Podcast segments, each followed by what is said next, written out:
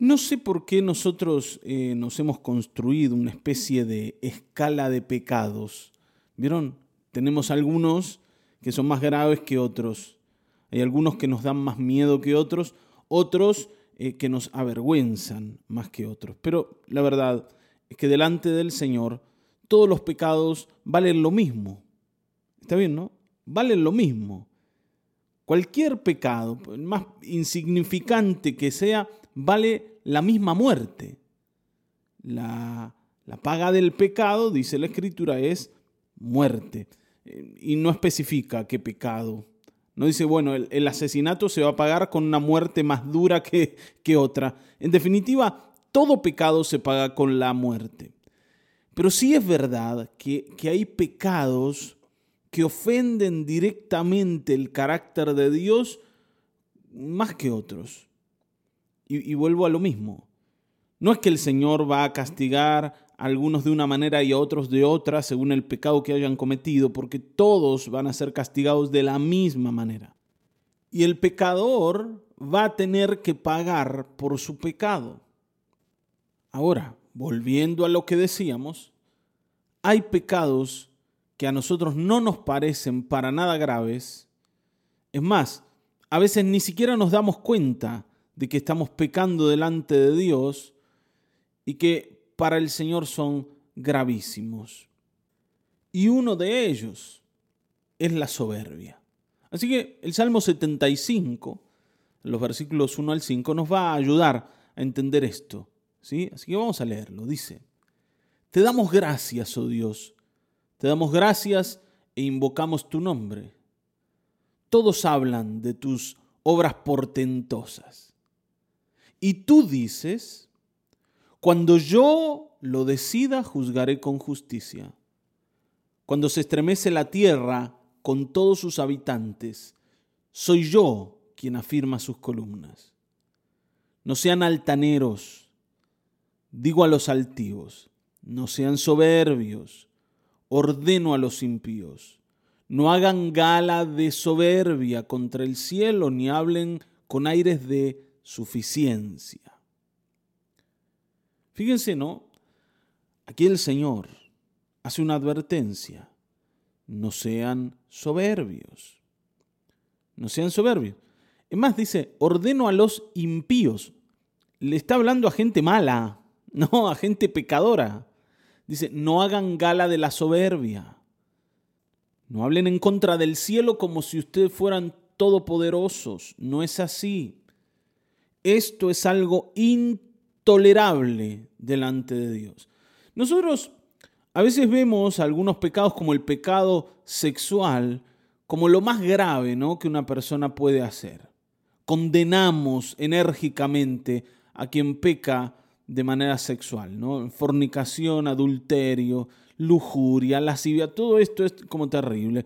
Y, de verdad lo es, ¿no? Y de, y de verdad esto tiene que ser quitado de nuestras vidas. Pero nosotros hacemos la vista gorda frente a la soberbia y frente a la altivez. No le damos bolilla.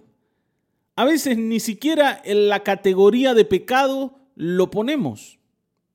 Y aquí el Señor le dice a los malos, que ya son malos, ustedes no sean soberbios.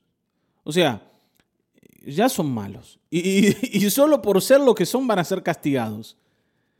Pero hay algo que acelera las cosas, hay algo que ofende particularmente a Dios y es la soberbia.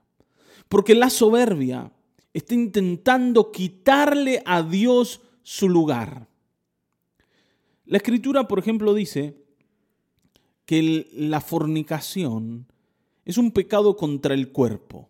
El que fornica, dice Pablo, contra su propio cuerpo peca. Y, el pecado de la fornicación te daña. Ahora, el pecado de la, ¿no? de la soberbia, de la altivez, va en contra de qué? va en contra de Dios mismo, va en contra del trono de Dios. Si la fornicación es un pecado que nos daña, la soberbia nos daña mucho más. Y nos daña mucho más Porque también es un pecado que está como más escondido en el corazón. La soberbia te hace creer que vos mereces ese lugar de privilegio que buscas, que te corresponde, que podés hablar de manera soberbia y altiva porque tenés, tenés razón para hacerlo, que en realidad la gente debería reconocerte, incluso más, Dios mismo debería reconocerte por ser quien sos. La soberbia te engaña y te lleva a un lugar en donde eh, quedas totalmente expuesto a la ira inmediata de Dios. Porque no te olvides que hay un juez y ese juez está sobre el trono y él va a decidir cuándo juzgará. ¿Está bien? Esto es lo que dice el versículo 2. Fíjense, dice, tú dices, el salmista le habla a Dios, tú dices, cuando yo lo decida, juzgaré con justicia.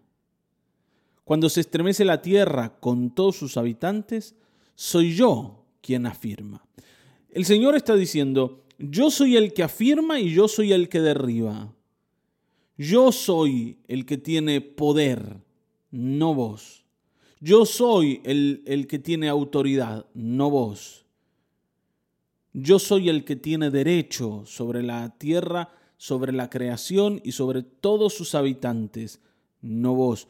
Ojo, tenés que entender quién es el que está en el trono y quién es el que está debajo del trono.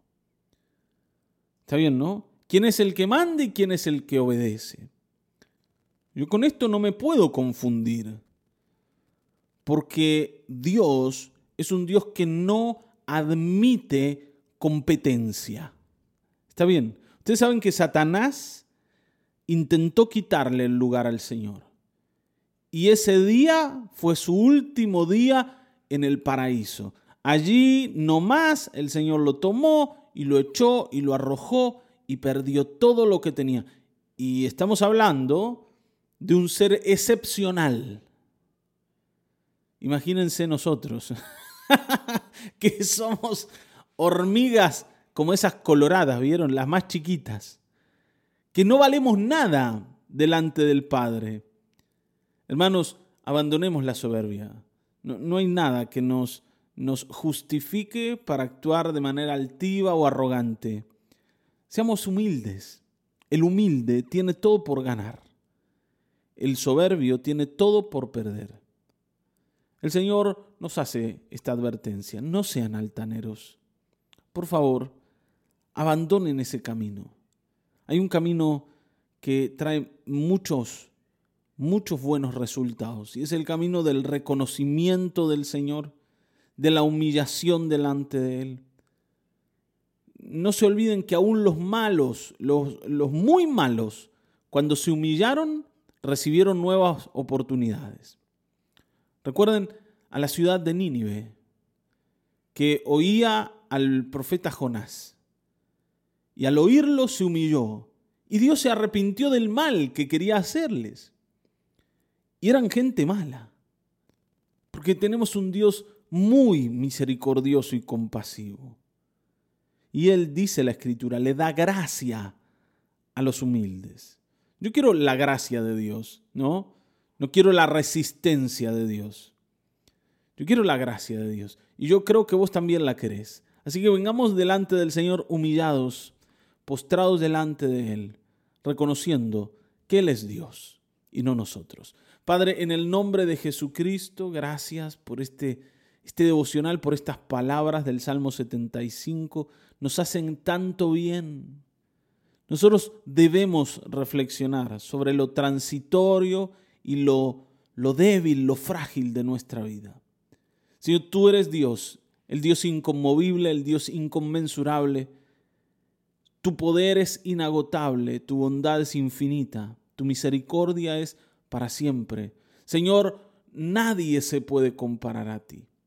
Que vivamos postrados todos los días de nuestra vida, que entendamos que tú eres Dios y que nosotros somos tus criaturas.